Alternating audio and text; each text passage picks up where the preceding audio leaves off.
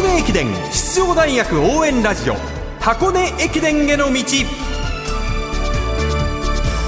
出雲全日本そして箱根。学生三大駅伝すべてを実況中継する文化放送ではこの箱根駅伝への道でクライマックスの箱根駅伝に向けて奮闘するチームを応援紹介しています。ナビゲーターもちろんこの方。こんばんは柏原隆二です。よろしくお願いいたします。よろしくお願いします。今日は前回3位打倒駒沢に燃える青山学院大学の特集ですはい。青山学院は今シーズン出雲が5位。全日本が2位。ということで今シーズンの青山学院を見てみますと、はい。こう良かったところもあるんですけど良かった次の区間が少し悪かったりっていうところで少し凸凹が大きいかなっていうところなんですが全日本で少しこの凸凹の差が少なくなってきたっていうのはちょっと気になりますね。最後の2位争いで勝てたっていうのが全日本大きかったんやはりあそこは勝負感がある青山学院一枚上手でしたね。そうですね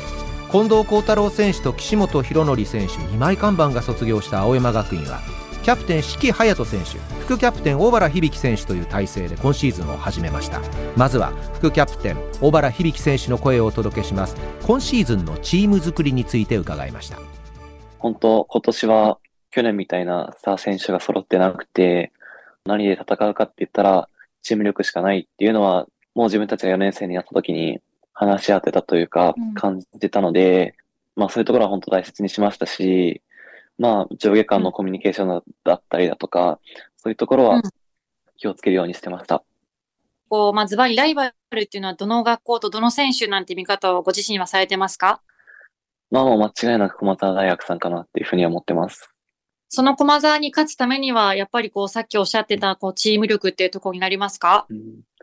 そうですね、はい。ただやっぱハーフっていう距離だったりだとか、箱根っていうところに関しては、やっぱうちも自信持ってやってますし、それこそ世田谷の結果があったりだとか、そのマーチの結果見ても、本当この全日本終わってから、11月、12月っていうところは、充実してるんじゃないかなって思ってるので、まあ、出雲全日本は歯が立たないような状態でしたけど、まあ、箱根の青枠は一味違うんじゃないかなっていうところは感じてます。青山学院4年バイスキャプテン小原選手に紀藤理恵アナウンサーがお話を伺いましたやはり駅伝はチーム力であるっていうことを小原選手言ってましたので、はい、ここで一つ、まあ、全日本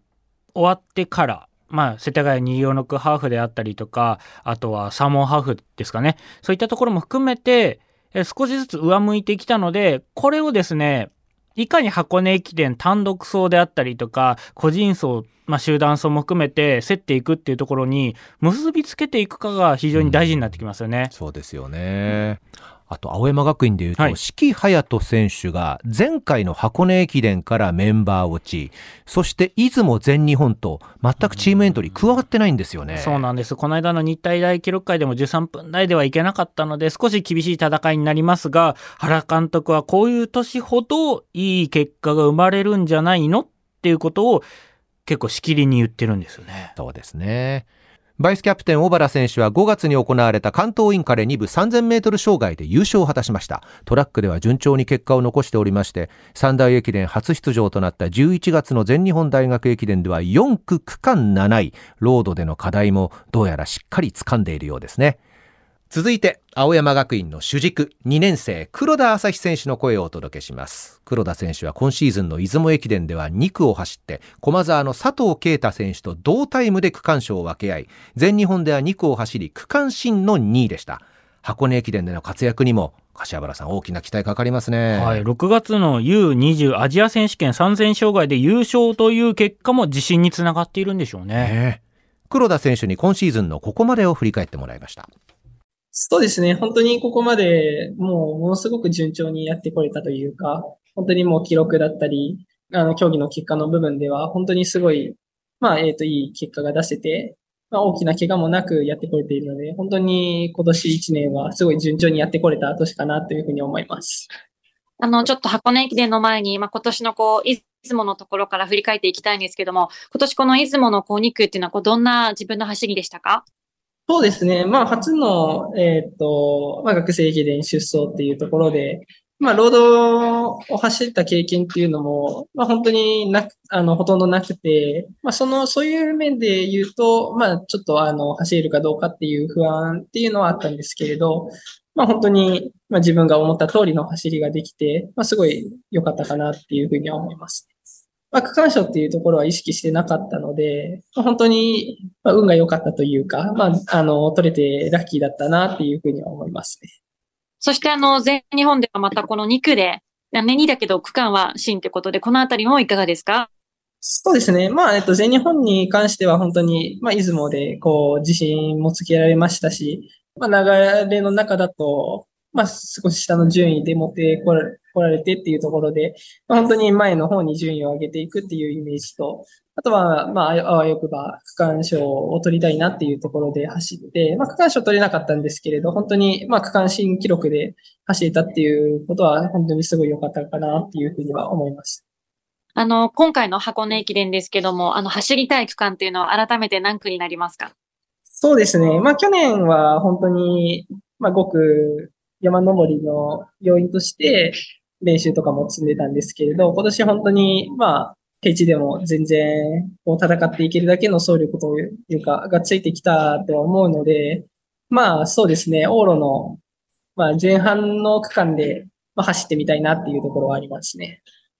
2区のイメージはいかがですか？持ってますか？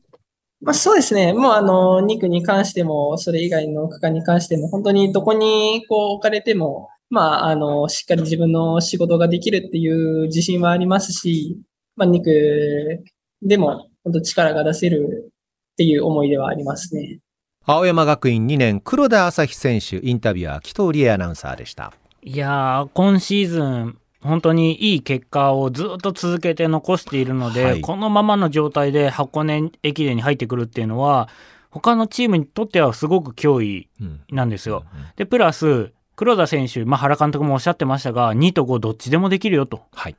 この黒田選手がどこに配置するか、されるかによって、チームっていうのは、大きな、こう、戦力が変わってくるかなと思いますね。ちなみに原監督は黒田朝日選手が5区に来た時のために、我々メディア向けに、箱根の山に朝日が昇る。その名も青山学院黒田朝日です。という実況コメントまで考えてくださっています。それが実現できるかどうかですね。ね最後にもう一度副キャプテン小原響選手の声をお届けします。4年間苦楽を共にして切磋琢磨してきた四季隼人キャプテンは今回箱根に向けた強化合宿に参加できなかったんです四季キャプテンへの思いを語る小原選手の声お聞きくださいまあ本当やっぱ四季とは一緒にいることが多くて本当今まで頑張ってきてるのを見てますしそれこそ2年生の時は箱根の優勝に貢献して部分でチームメイトとしても、まあ、友達としても、うん、うん大事な存在っていうか、本当にすごい人だなって思ってるんですけど、やっぱ今回、ちょっと苦戦するっていう形で、まあ、ただ、自分が走れてない中でも、すごいチームのことを考えてやってくれてましたし、その部分ではやっぱ自分が副キャプテンとして、やっぱ式のことを支えられてたのかなって思うと、まあやっぱ少し申し訳ない気持ちっていうか、まあ悔しい部分もあるんですけど、まあただだからこそ箱根駅伝優勝して、キャプテンがやってきたことは絶対間違ってないんだよっていうことを最後に言ってあげたいなっていうふうに思ってるので、またそういった部分でもしっかり走って青学が優勝したいなって思ってます。青山学院4年、小原響選手でした。この指揮キャプテンが今のところ強化合宿に参加できてないかもしれませんけどこのキャプテンがやっぱ腐ってしまったりとか拗ねてしまうとチームっていうのは本当に良くない方向に進むので、はい。この指揮キャプテンの立ち振る舞いっていうのは本当に立派な立ち振る舞いだと僕は思います。ですね。ナビゲーター柏原隆二さんと青山学院大学の特集をお届けしました。ありがとうございました。ありがとうございました